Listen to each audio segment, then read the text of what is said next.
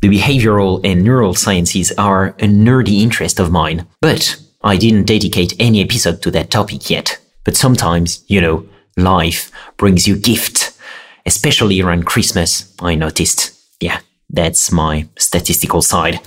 And here, that gift is a book, Bayesian Data Analysis for the Behavioral and Neural Sciences by Todd Hudson. Todd is a part of the faculty at New York University Grossman School of Medicine and also the New York University Tandon School of Engineering. He's a computational neuroscientist working in several areas, including early detection and grading of neurological diseases, computational models of movement planning and learning, and development of new computational and experimental techniques.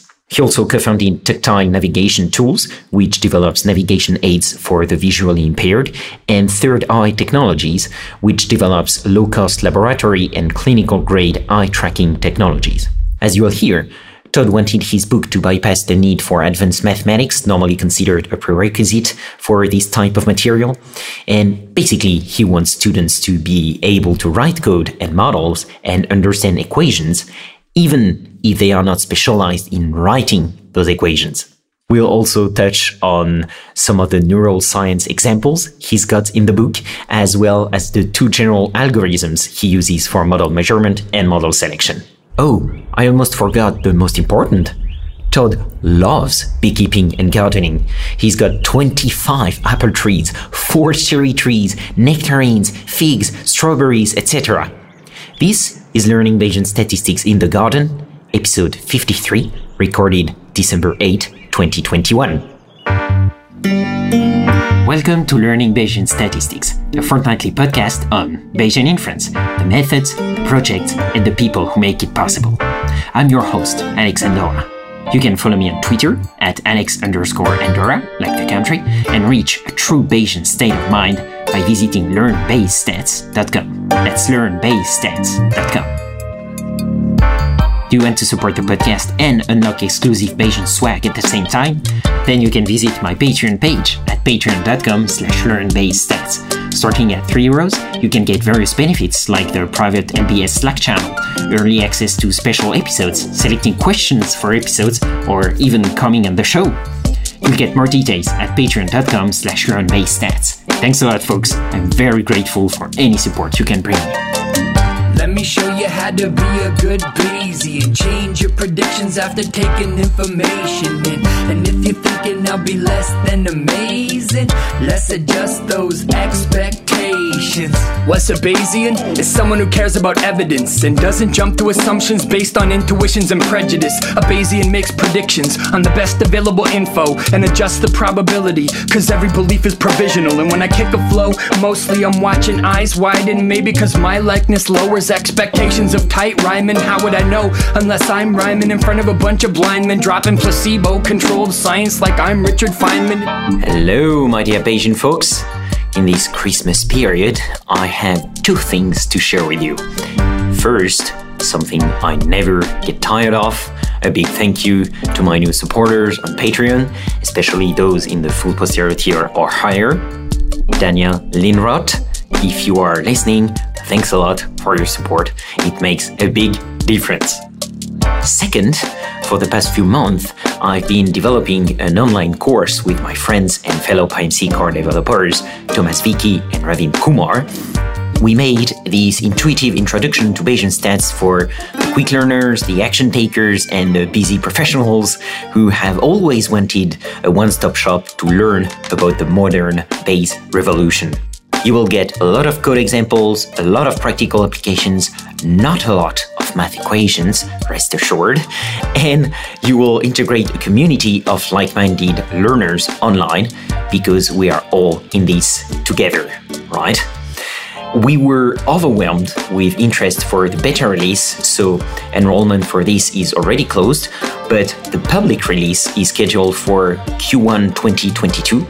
So go to intuitivebayes.com if you want to get the latest updates and check out the syllabus. The link will be in the show notes.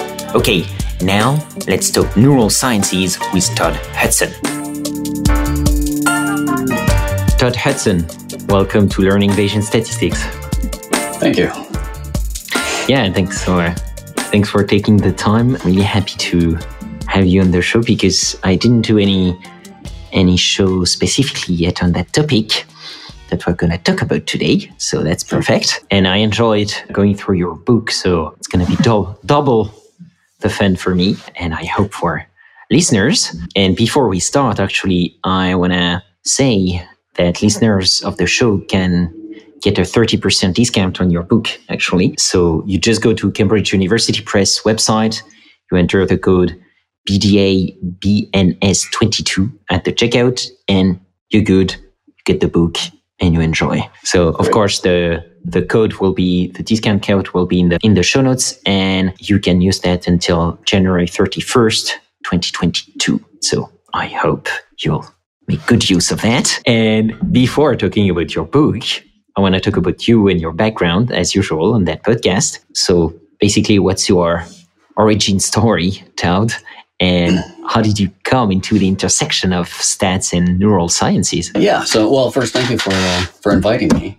Forward to uh, chatting a bit. So, my background at the intersection came fairly early on in my graduate career. I was I was interested in some problems that involved relatively complex data set and when i started to analyze it i just did it the way i intuitively you know felt it ought to be analyzed and then that looked good, but then I wanted to relate it to, you know, sort of standard analyses. And I realized that I developed something that was sort of a takeoff on the partial correlation statistic. And that got me interested in looking at, at statistics and analysis in general, although I was doing a PhD in computational neuroscience. So I was doing some, some modeling, but that, that's what sort of set me off on being interested in statistics as well. Hmm.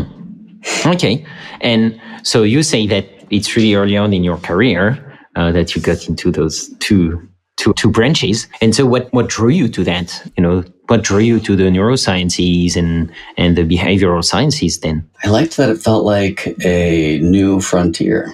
It feels very different than physics and to a large extent biology and chemistry because there was not nearly as much known about it at the time and so it just felt wide open and hmm. you know complex mathematics really hadn't been applied in a lot of domains and so when I chose a, a, lab to do my PhD in, I was working with, with a professor, Leonard Matin, who, who was doing modeling involving space perception. It was a vision lab, and it had to do with the way you process spatial information around you to orient yourself in space, and, and that has a, a, lot of very interesting applications. And I so I was just drawn in by an interest in navigation and spatial orientation and and that mm. that kind of work, and being able to to apply modeling techniques to that, I just thought was going to be a lot of fun, and I was right. Oh yeah, okay, that's interesting because like you're you're mentioning also the the mathematical aspect and mm. the hmm. fact of doing math, which is interesting because we'll get back to that because in your book you are actually trying to help people who don't have that background to to be able to still do modeling. So I'm in- interested in that that irony. Yeah. Yeah, it's the you, you enjoyed the mathematical part, right? But I yes. guess you maybe at one point in your career so that it can be a hurdle for some people to not have that mathematical background and they get maybe discouraged or intimidated whereas they still could do modeling is that something you saw in your students and other uh, colleagues? What got me interested in writing a book this way, and really for writing a book at all, was to do it this way because I realized that incoming graduate students I was helping to train as a postdoc came in and if they had a math background, they still had no background in probability and they couldn't do the probabilistic modeling that uh, we were doing in the lab. So they had to be trained to do that. And just in general, it was very clear that the reason that this material wasn't being taught in, you know, very widely to undergraduates was because of the, the math requirements that would typically uh, be involved. And so I wanted to find a way around that to make this material known and accessible to, to undergraduates on a, on a much larger scale than it had been. And, and in part that was selfish because I, I also realized that many of my colleagues didn't have, you know, any sort of contact with this material either. And so when, you know, when we go to publish research and if you analyze data in this way, then the peer review process requires that you know the material is sent out to other scientists and then they look it over and if they ha- don't have any any contact with this material previously, then they're sort of at a loss as to how to review it, and then that becomes problematic. And so I mm-hmm. wanted it, uh, and, and, I, and you know that, of course, you know, working professors are relatively busy with their own research and teaching and so on, and so they don't have a lot of time to uh, learn a new mathematical discipline, and so you really have to catch them younger. than that if you if you want it to be widely known. I see. And then I'm curious how you would define what you're doing nowadays. I'm doing a lot of more clinically oriented work at NYU Medical School. So my my home department is in rehab uh, rehab medicine. Okay. And, and then also, I have appointments in neurology and biomedical engineering. So, a lot of my work involves early detection techniques for various neurologically based difficulties. So, people who've had a, a, concussion, you want to be able to detect that even if it's mild. And we've looked at different techniques for doing that, particularly on the sidelines. In American football is, mm. is the is the highest rate of concussion, certainly in sport here in the U.S. And then and then other you know there are a range of neurological disorders that that have oculomotor deficits associated with them. And so I do a lot of work looking at the details of eye movements, eye movement planning, execution problems that, that go along with, with those issues, and then both early detection, grading of the progression of a disease is also important in certain cases for how you treat and so, so I've been doing uh, a lot of, of work in that, that sort of realm. And then I also have, I also do a good bit of work with assistive technology, developing assistive technology for the visually impaired in particular. Mm-hmm. And so that, that actually harkens back to my graduate school days with spatial orientation and space perception and, and navigation. And uh, so that's, that's been very nice to, to do also. That does sound fascinating and we're definitely going to dive into those some of those topics later in, in our conversation. But to continue on that introductory path, then how do how do Bayesian stats fit into all these? So when you're talking about detection, for example, Bayesian stats are are much more sensitive for detecting most things, I would say. So for example, I've been looking at an issue that, then involves detecting a particular type of eye movement. The details probably aren't uh, all that interesting, but you know, it has certain characteristics. And the way one would normally look for something like that is to, you know, in the in an eye movement trace, you'd create a program that, you know, looked for those types of characteristics and then, you know, give a rating of, you know, how closely it matches. And, you know, so it would be sort of like a, a likelihood. How, how likely does uh, is it that the data you know might have come from uh, this particular thing and that's useful that's certainly you know going to give you information but it's not as good as making the comparison that you would in a, in a bayesian model comparison where you have to say okay is it coming from this eye movement that has these characteristics, or is it coming from you know a general other type of eye movement that would have slightly different characteristics? And then and then that comparison, that likelihood ratio, is much more sensitive and can pull out can both pull out a smaller signal and also get rid of false positives that you might get because of similarities in the so so I find that there's a lot of work to be done in the sense of introducing these techniques and putting them to use in ways that people wouldn't wouldn't have otherwise done to to improve well certainly detection in this case but but also a range of other and you personally do you, do you remember when you first got introduced to Bayesian stats? And, I, and also why you you found them interesting I do. I I was surfing online for interesting analysis techniques, hmm. as as one does, and I came across some of the work of, of the late physicist E.T. Jaynes, and I started reading his work, and that would have been right around the time that his book came out. And so when it did, I, I ordered that and read it through it was great because he really emphasized the logic, which I love. I think that I think that's one of the the key advantages of Bayesian statistics is is that the logic is very clear. And it also sensitized me to the fact that this was written for physicists. And, you know, so, you know, a lot of the, a lot of the jargon, I mean, I was familiar with it. I had studied physics as an undergraduate, but, but, you know, there was a lot of jargon. There was a lot of mathematics and certainly the, the content in terms of the examples there was it was a lot of physics, right? And so, which made sense because these were the people obviously that he knew, and they're the people that that had the background to understand that material, and especially the you know the way it was presented. And but it made but it made me realize that uh, you know I couldn't hand that book to you know, certainly undergraduates in, in any of the departments that I was working in, and, and really even, you know, most, you know, a lot of colleagues, they, you know, it just wasn't their background. And so having something that was specific to behavioral scientists, neuroscientists, you know, and with examples that spoke to them certainly more, that they were interested in, in behaviors and how you could analyze them and model them.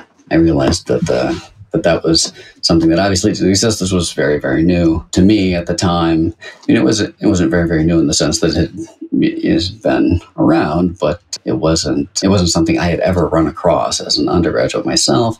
All throughout graduate school, um, it wasn't until just after I, I finished and was doing a postdoc. So you two are an E.T. Jaynes fan and was converted to to incubation stats through that uh, through that That's funnel. Right. Yes. yeah, I, I I understand why. And and actually, then this you're talking about the, the people in your field and so on. How how Bayesian is your field actually? So there is a contingent certainly. So it depends on when you say my field, what, what you're mm-hmm. referring to. So within computational neuroscience, there's a large Bayesian contingent, but in a medical school, in a clinical setting, in you know, in a typical if it's not a computational department, then typically not as much. And so, you know, I like to think that it's it's you know it's becoming more more common, and there's a lot more interest uh, now. And so, it's really an, an issue of getting people to work through the examples and understand why it's so useful and so much more straightforward. And you know, just it both makes sense and it does what you want it to do. And so that's been a big a big focus, obviously. Yeah. I see. And so let's let's dive a bit more into your book now, Bayesian data analysis for the behavioral and neural sciences. So you talked a bit why you wanted to write this book, but maybe reinforce that and can you tell us who it is written for? So it's written for for undergraduates, certainly. I wrote it so that if someone had the math background to do all the equations and be completely fine, they would not have an issue with with the way it's written but if you don't if your if your math background is more or less algebra you should still be able to go through it and instead and instead of solving the you know the calculus based equations i want a student to be able to read them right so that they know what the equation is asking uh, to be done and then they perform it through the code that uh, that i provide both in the book and also on the website so that you know no one no one needs to, to actually type in all of the code that's in the book. It's all right on the website. You can just copy and paste it. Otherwise, that would be incredibly tedious. Okay, so this is rather large for a large audience, right? But mainly for people interested in neurosciences and behavioral sciences. Right. And that is still quite a large audience. Any, you know, any psychology department, those are the those are obviously the biggest departments in many on many campuses. And uh, you know, if they have a they have a statistics requirement, if they have, you know, that sort of department, then this would be appropriate there either as a, you know, either as a replacement for statistics or as a second course after a statistics course. And it's also, you know, because as I said, it's not widely taught right now to undergraduates and so any you know any graduate department neuroscience or, or psychology or as i found in the medical school there are master's programs for people who've had an md and they want to they want to run a lab and medical doctor you know the training is clinical. And so to get the background for experimental design and analyzing data, they have to take courses like this to get a master's degree in. And so it would be appropriate there also, certainly. There are data science departments and, you know, behavioral mm. examples, obviously, could yeah. are, I think, at any rate, more accessible to, you know, someone who doesn't have a science background at all and they want mm-hmm. to do a data science degree. I see. So, so yeah, I think that there, are, I think that there's uh, definitely a a wide audience to be uh, spoken mm-hmm. to. Yeah, so in, in the book, you take examples that will talk particularly to students in the behavioral and neural sciences. And you do that mainly to demonstrate the usefulness of Bayesian stats. And so here, I'm wondering if you can take one of such examples that you particularly like, uh, so that users get an idea. I mean, you talked already a bit, like mentioned the concussion in football or other examples, but yeah, feel free to, to pick one of your favorites. All right. So that's a little bit like asking which of my children is my favorite. But, but so one of the examples that I enjoy in part because it relates to the progression that I guess I, I had when I was, when I was writing, I, you know, was trying to decide, you know, what to put into the book, what, just how, how far I should go in terms of the, the type of problem that I address, the type of data that, that I address. And one of the things that I looked at and decided not to put in was cyclical data, right? And there's wonderful but wonderfully complex, you know, analysis of, of cyclical data. And I thought for quite a while about what type of example that I could use for that if I were to put it in the book. Although I didn't I didn't come up with an existing example, I realized that you could use the idea of cyclical data for a new research paradigm that involved sensory motor adaptation. So I don't know if you're familiar with with adaptation. It's the sort of thing that that happens if you put a prism in front of the eye, and when you put a prism in front of one eye and close the other one, obviously, and everything looks shifted to the side. If you mm. try to throw a ball to someone looking through the prism, you'll throw it to the wrong place because everything looks off to the side from where it actually is, and then you adjust a bit after each throw if you keep throwing the ball to that person and then you make that adjustment that's adaptation. And the adjustment happens sort of gradually in a characteristic way. And one of the one of the oddities of, of adaptation research is that you get that huge first error that I described, where you throw the ball to the person and it completely misses them because you see them way off to the side relative to where they are. That's a large error. So you see that error, you notice it consciously. So it's not just that your motor system is correcting an error that, that it noticed, but you didn't necessarily. And so because you're noticing it, you're consciously correcting it on top of the adaptation process that's obviously very gradual. And so I realized that you could use that as a way to, to look at adaptation without people realizing that they were making an error.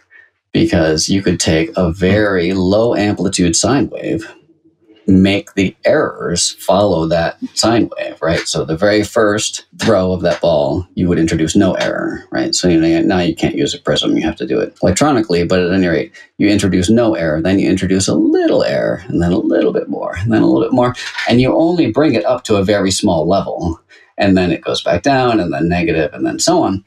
And because it's following a sine wave, you can detect it in the data very easily relative mm. to if it's just a single error, right? So the reason that you use that big error in sensory motor research when you're looking at adaptation is because you want to be able to detect it. So you need a big error to detect it. If it's just a tiny, tiny error and there's only one, then you make a little tiny error and then it goes back to zero and you can't detect that. And so with the sine wave, you could. And so I developed this sine wave adaptation paradigm because I was thinking about how to analyze data. And so I thought that was that was a nice a nice sort of side benefit of having you know thought about these things and was writing at the time. So I have an example in the book of sensory motor adaptation but the usual way because I didn't I didn't want to go through the math of cyclical data and introductory uh, text. But but it was it was fun to put uh, that one in here also to show how to analyze data. One of the nice things about about putting it in here is that you can see what provides you with good information about the um, adaptation. So now it's uh, an exponential decay, right? Because you've introduced an error and then you slowly correct it. So exponentially, it goes back to zero. Error starts when you introduce the prism, then it drops off back to zero as you correct. And it's relatively gradual and, and it looks exponential. And you can see what parts of that function you can detect easily in the data and what parts you can't. So if you don't quite correct all the way to zero and there's an offset, then you can detect that in the data. But you know, it takes a certain amount of data and you can detect it, you know, with a certain level of precision that you can see in the probability distributions in the posterior when you're and the same with the you know with the time constant of the decay if you you know if you're if you're trying to measure that then you can do that with a certain level of precision that obviously see in the in the width of the, of the posterior when you're done. And if you change the size of the initial error or you change the length of the data collection, then you can see how those things affect the precision of the measurement that you end up making at the end. And so that's that's a very useful exercise for someone who wants to design an experiment and they want to know how well they'll be able to make these measurements uh, with the data when they're done. Okay, yeah, I see. That's super interesting. And so you you've got that that full example uh, in the book, right? If I remember. Correctly. Yes, yes. Yeah. You know, that's one of the things about the book that that I thought about and went back and forth about with myself was how many examples to put in. So I ended up with a little over 100 examples that I worked completely through in the book. And that's more than you would need for a course, certainly. But I wanted there to be um, some ability for instructors to pick and choose what they thought were the interesting examples, you know, what the students, you know, found interesting as they were lecturing. And so there are more than you than you truly need in in there for, you know, for a course and also for self-study. So I was emailed recently by a colleague who was asking about the book and noted that it's, you know, a relatively large book. Hmm. And, you know, and like I said, you know, most working professors don't have a lot of, of spare time. And so, you know, she wanted to know if that this is a very large book and she wanted self, you know, to do a self study and, you know, what to do about that. And the truth is, you don't have to do all of the examples, right? So it can be much, much shorter to go through the book if you you know if you do the the most basic example in each sort of category and you know you don't have to go through all the detail of all of the examples. And so you can get through it much more easily that way if you wanted to do a self study and you weren't uh, taking a course. I see. Yeah yeah. That was the best advice that i got from another colleague when I was going through the editing process with Cambridge, and he he had looked it over for me just as I was starting that process, and he and he said, "Look, you know, it's just too long." so no one is going to get through this and he was right it was twice as long as it is now at that point and so i cut it i cut it almost in half and and i'm happy that i did otherwise it would have been if you know would have uh, felt a little bit uh, much I can see. How did you manage to cut it in half then? It's yeah. super hard to, to cut content, right? It is, yeah. It was, uh, it, it, hurt I a guess it was a heartbreak. It, but, uh, it was. It was a little bit uh, painful, but I still have all of those examples on my computer so I can use them when I'm teaching. So it doesn't, it, it doesn't hurt that much in, in that respect. And, you know, uh, like I said, he was right. It just it would have been too much if if I hadn't cut them. Hmm.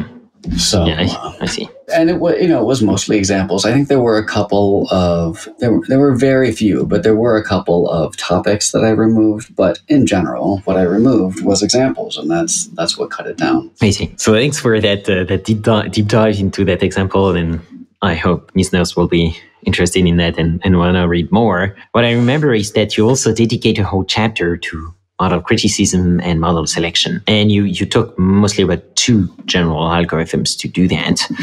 So Can you talk a bit about those and explain, especially explain why they help in that regard, in, in the goal of model selection? So, actually, the two algorithms one is for model selection and one is for measurement. They're very similar, but the, the measurement algorithm is, is discussed in uh, five. And it's it's to it's to organize your thoughts as you go through a measurement problem, right? So a measurement problem is like the adaptation problem that I just described. It's measuring, you know, the parameters of the exponential decay, the, you know, the offset or the or the time constant or both. And it's in particular is designed to keep you on track so that you so that you don't get lost during the process and that you're forced to at least attempt to create a uh, graphical model of the um, of the system right? So one of the things that i found was that in my own work when i sit down to do a new analysis i i'm very tempted to think, well, I can just write down the equations and then I'll write the code and I'll be done. It turns out that that's never a good idea in my opinion because it's very easy to to solve the wrong problem. It's very easy to write down equations that that look good and that seem right and you write the code and you run the data through it and then once you do that you realize that what you're getting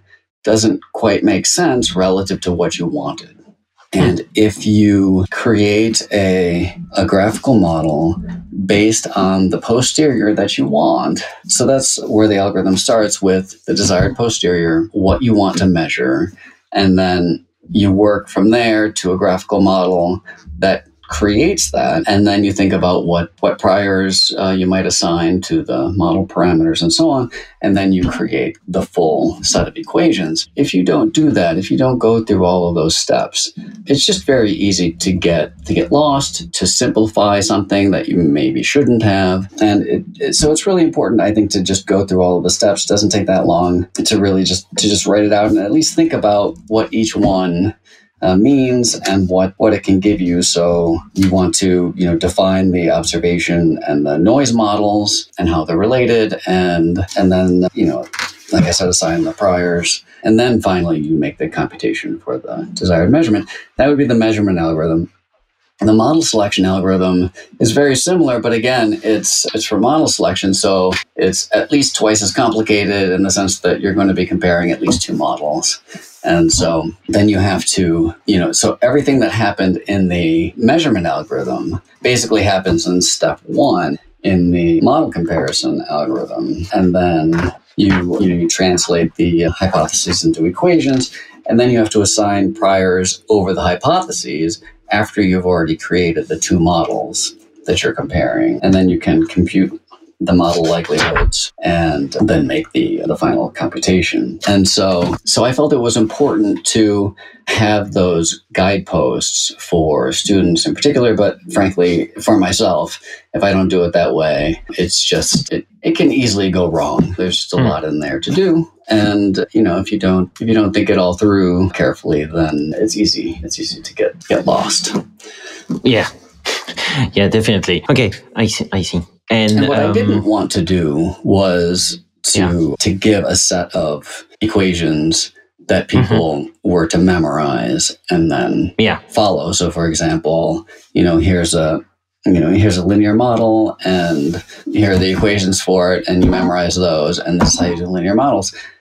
That's okay for the one linear model that you that you derived that for, but it's really there are so many variations that that I did not want to go down that road, and I and I would much rather have taught a student to think the problem through than to have memorized the 20 equations that I gave them for, you know, the the most basic analyses that they'll ever do.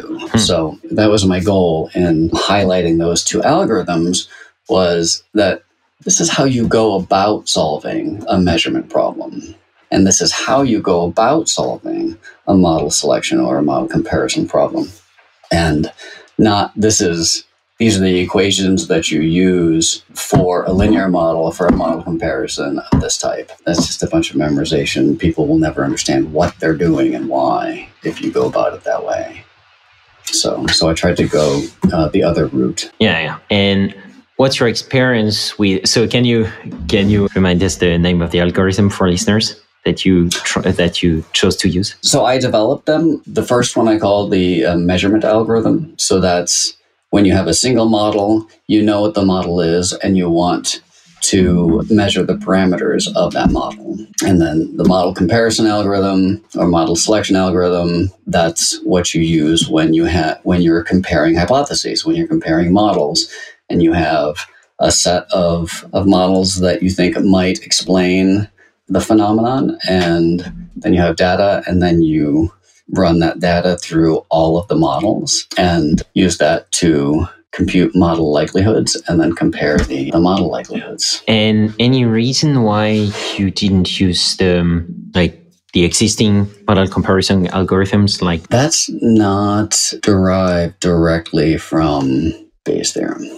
So that's a technique to try to understand the effects of the model on on the data, but it's not so the model comparison algorithm that I describe is it's directly the only deviation from computing posterior is that I look at the likelihood ratios at the end, the odds ratios at the end rather than the posterior probabilities. But beyond that, it's directly derived from Bayes theorem. And so, so that's what I wanted to give students simply because it's just the most direct. And then once you understand the most basic form of model comparison, which I believe this is in the sense that it's just Bayes there. And then once you understand that and you can use that, then you understand the deviations from it in a way that you wouldn't if you had just started with with that. With LOO or with WAIC. Yeah. Okay. Yeah. Yeah. Okay, interesting. And so, m- more generally, what are the main skills that you try to instill in readers through your book? Right. So, so I've touched on a few of them. So I I want a reader to be able to look at the equations in you know in the book and you know just generally when they're when they're reading research and uh, know what they what they're asking, mm-hmm. what the what the yeah. equations are meant to do. Mm. And whether or not they can solve them, it's irrelevant. As I point out in the book, aside from Gaussian integral, there aren't uh, closed form solutions for most integrals yeah. anyway. And so you're going to end up using some kind of approximation technique to mm-hmm. get the answer. So they might as well. And I just use I just use the very most basic technique so I don't bog them down in even more technical detail. But to be able to say, okay, here's an integral. I don't need to know how to solve it, you know, with a pencil. I can just I can just run it through the the code, but I know what the code is telling it to do. And I know that that integral is really just a sum across those probabilities. And so it takes a 2D distribution and brings it down to one dimension, for example, and and then one, you know once they understand that that geometry of of what it's doing then it's not nearly as frightening for them to then go through the book. And so if they don't have that background and they you know they can go through appendix c which covers that material in a good bit of depth. I almost made that one of the chapters but then decided I'll put it in appendix instead. But but that material is there so that so that students can go through that, and you know I just want them to be comfortable doing that so that they can go through anything that's here and for their own analyses so they understand what that's what that's about. And then and then there are three other things. There's in the first chapter actually there's a there's a figure figure 1.3 that talks about the scientific process and when you design an experiment and what you do from there to the point of getting data and analyzing it and interpreting it. There's an important stage that most texts don't talk about, and that's the simulation stage. And it's very first, and it should be very first before you get your data, that you simulate what you expect to see in that experiment and create the models for your either model comparison, if that's what you're going to be doing. That's typically what people will want to do in the end. You have to create those models in enough detail that you can compare them on fake data, right? And so you have to simulate that data. You have to simulate what the experiment will provide for you and then look at how that analysis would run. And for example, what I described with the sensory motor adaptation with the decay, it's not easy to, to measure a um, decay rate. You would find that out when you did the simulation stage and maybe think about, you know, oh, well, I might need I might need a longer data run, or I might need a larger perturbation, or I might need to come up with something completely different, like a sinusoidal perturbation, right? So, so that first stage is very important, and that's what a lot of the book does in the sense that all of the example problems are, you know, we simulate data, we look at what it does, we look at how variations affect it. I think that's an important takeaway. And then the two two data analytic algorithms that I described the the uh, measurement algorithm and the model comparison algorithm. I think that I think that that's just incredibly powerful for a student to be able to step through those four steps and say, okay, you know, this step, let's, you know, what I have to think about you know what the models are and how could i represent that graphically and what are the equations so those algorithms i think are important i think something that i, I describe in detail when i talk about measurement initially the difference between what I would call a transparent measurement and a complex measurement. So, transparent, what I refer to transparent is a measurement where the units of the measured parameter are the same as the units of the data. So when you're measuring a temperature, when you're measuring a length, these are transparent in the sense that the measurement equation is invisible to you, right? So it's because it's just an identity. And so there's no model equation that most students notice because it's just that the you know that the average is equal to or whatever right? So it's just uh, so then you're just getting the gaussian location. That's you know that's the output of your measurement or something along those lines.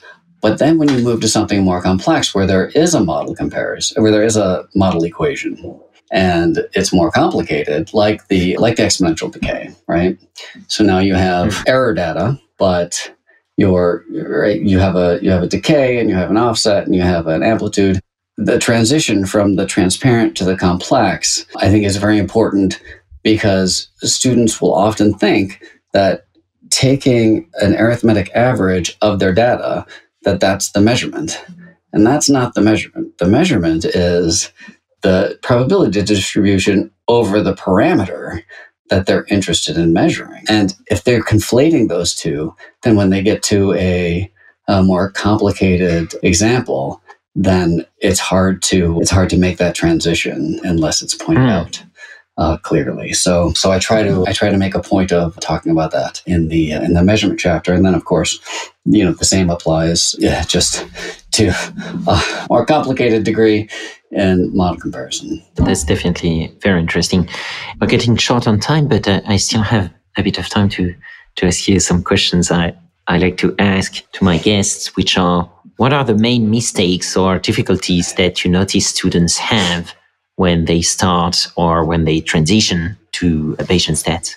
Right. So the transition is difficult sometimes if they have a background in, in classical statistics because they've they've devoted so much mental energy to the gymnastics of the of the logic of you know hypothesis testing and classical statistics. And so when they're presented with something that's much more straightforward it's jarring. And i think uh, frankly confusing. So they're wondering where the rest of it is. Where did the, the null hypothesis go? And why isn't it that you're that you're looking at things upside down? And when it's just very straightforward that you can have evidence that both supports and disconfirms hypotheses. That's very, I think, disorienting to someone who's had it hammered into them for however long that you can only have evidence against hypotheses and never supportive of them. And so it's just things like that where you've been told for so long that you have to do it this way. And then you realize that actually you don't have to do it that way. And there's a much more logical way to do it. Then it's nice when they can sort of let that go and I would say see the light, but you know, let those let those things go. But sometimes it's not so easy. Definitely. Also why I think it's interesting and, and your book is definitely part of that of that effort. And actually, we we so we've t- we just talked about difficulties students have, but what about you? Do you have in mind a big modeling mistake that you made one day, and and how did you realize it and solve it in the end? Yeah. So most of well. So there are two levels of mistake, certainly that I make. I make a lot of mistakes, of course. The basic mistake that I make is just in, you know, in coding. Uh, there might be a positive where there ought to have been a negative, or and that's incredibly frustrating to track down, but I think everyone has experienced that. And then the other is what I described earlier with not creating a graphical model of the posterior and then working mm-hmm. through the steps of the model comparison algorithm or the or the measurement algorithm i have definitely had multiple cases where i've gone through the whole i've written out all the equations and i've written all the code and started to analyze that. And and then i realized this doesn't look right. And you know why is the analysis coming out this way? And then i realized that that's actually not the analysis that i wanted And I have to go through and say, wait a second, slow down and go through what I actually wanted to measure or the models that I actually wanted to compare. And, you know, it can be things like you realize that one of the models in your comparison has a truncated range for one of the parameters and you hadn't thought about that until until you ran through the you know the simulations is is the best way to catch it. When you run through the simulations, you realize that by varying the way the data looks, the simulated data, that the two models aren't trading off in the way that, that they ought to have based on your conception of the models. And then when you look at the details of how you implemented those, you realize, wait a second, I'm I'm comparing the wrong two models here. So I find that that's something that has happened on an occasion or two, and so it's something to look out for. And one of the important, I think, reasons for having a, a simulation stage in your um, experimental design process.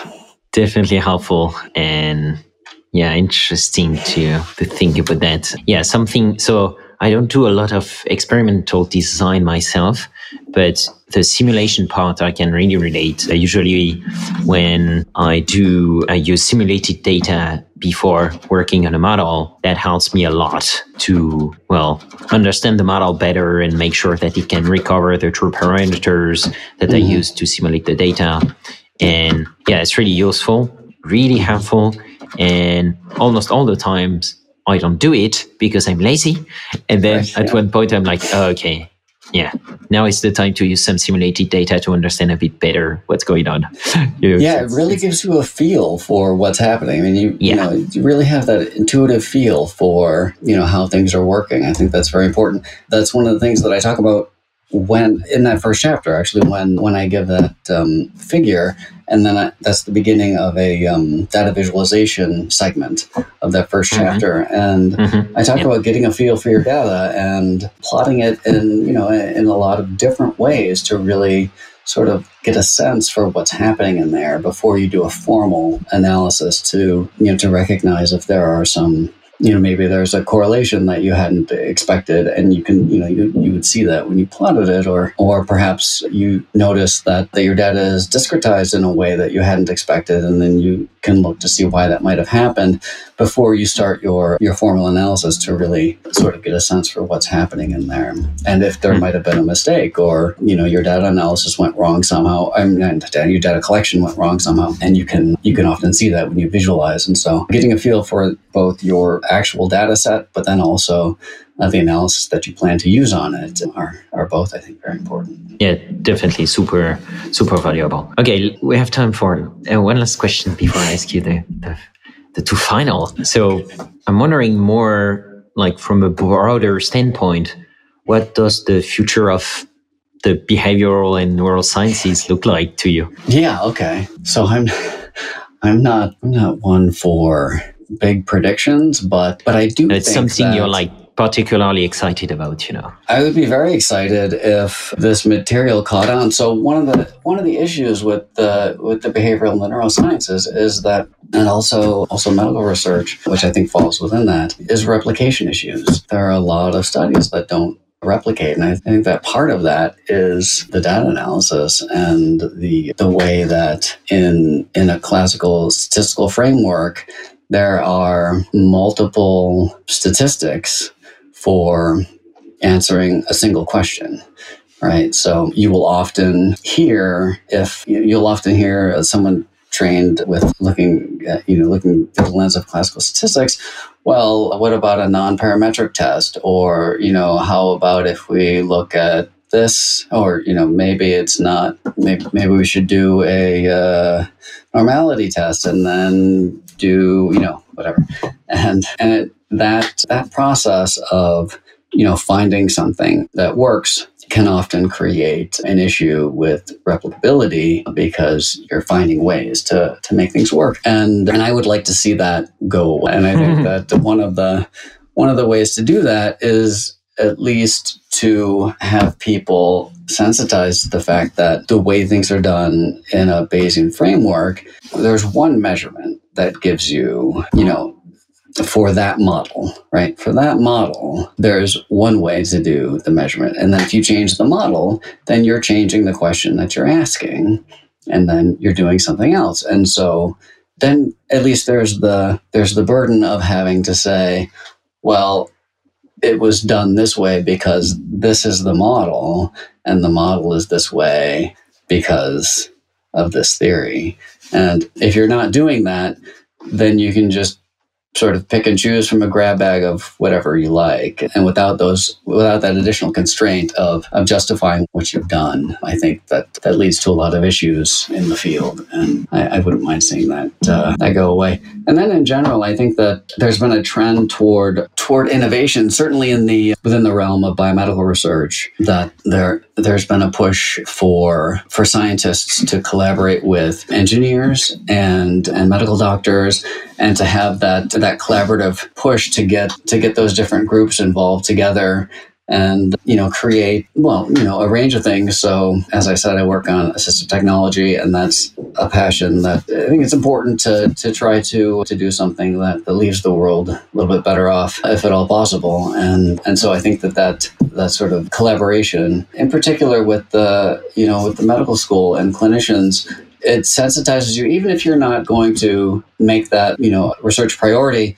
if you understand those priorities within a clinical environment what the you know what uh, what patients are dealing with and yeah. that it, it at least can help i think give you new ideas for for what you're doing at at a minimum, but you know, I think that it also helps to orient people toward important problems. Yeah, yeah, you're definitely passionate by what you're doing, so that's awesome.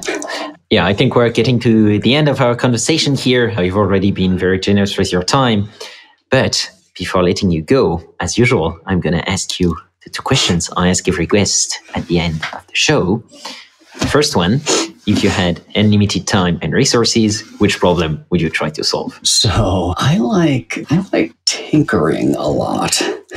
so I do a lot of a lot of things where you know, as I said, it leads to technology either in the sense of creating an algorithm to detect something and then implementing that in an eye tracking system, you know, that sort of thing. So if I had unlimited time and money, I would I would just enjoy doing doing that in the sense of, you know, just working on in problems that I just think are interesting interesting and they have uh, a set of of mathematics. You know, the problem draws me in because it, has, it there's you know there's just some sort of you know, interesting analysis to be done, or or maybe the you know the technology itself is interesting. I personally just really enjoy sensors and you know you know. C- creating you know electronics uh, with them and so so if it, so with unlimited time and money i just think it would be a lot of fun to to just you know, use those uh, skills to make fun things and, and, and do that, do that kind of work. Yeah. Yeah, it definitely seems to like topics where you have at least a bit of math to do. yes, well. Awesome. Okay, so that was uh, really great talking to you, Todd. I learned learned a lot and um, really happy to see that you're doing that kind of, let's say, communication around Bayesian techniques and statistics in your field of behavioral and neural sciences. Again, listeners of the show, you can get a 30% discount Todd's book. Just go to Cambridge University Press website. You enter the code BDA BNS22 at checkout and you are all good. The code will be in the show notes and it's valid until the end of January 2022. And as usual, I put resources and a link to your website, Todd, in the show notes for those who want to dig deeper. Thank you again for taking the time and being on this show. Thank you again for having me. I really I enjoyed enjoyed chatting with you. It was a lot of fun. This has been another episode of Learning Bayesian Statistics. Be sure to rate, review, and subscribe to the show on your favorite podcatcher or on Podchaser, and visit learnbayesstats.com for more resources based on today's topics, as well as access to more episodes that will help you reach true Bayesian state of mind. That's learnbayesstats.com. Our theme music is Good Bayesian by Baba Brinkman with MC Lars and Mega Ran. Check out his awesome work at bababrinkman.com. I'm your host, Alex Andorra. You can follow me on Twitter at Alex underscore Andorra, like the country. You can support the show and unlock exclusive benefits by visiting patreon.com slash learnbayesstats. Thanks so much for listening and for your support. You're truly a good Bayesian. Change your predictions after taking information in. And if you're thinking I'll be less than amazing, let's adjust those expectations. Let me show you how to be a good Bayesian. Change calculations after taking fresh data in.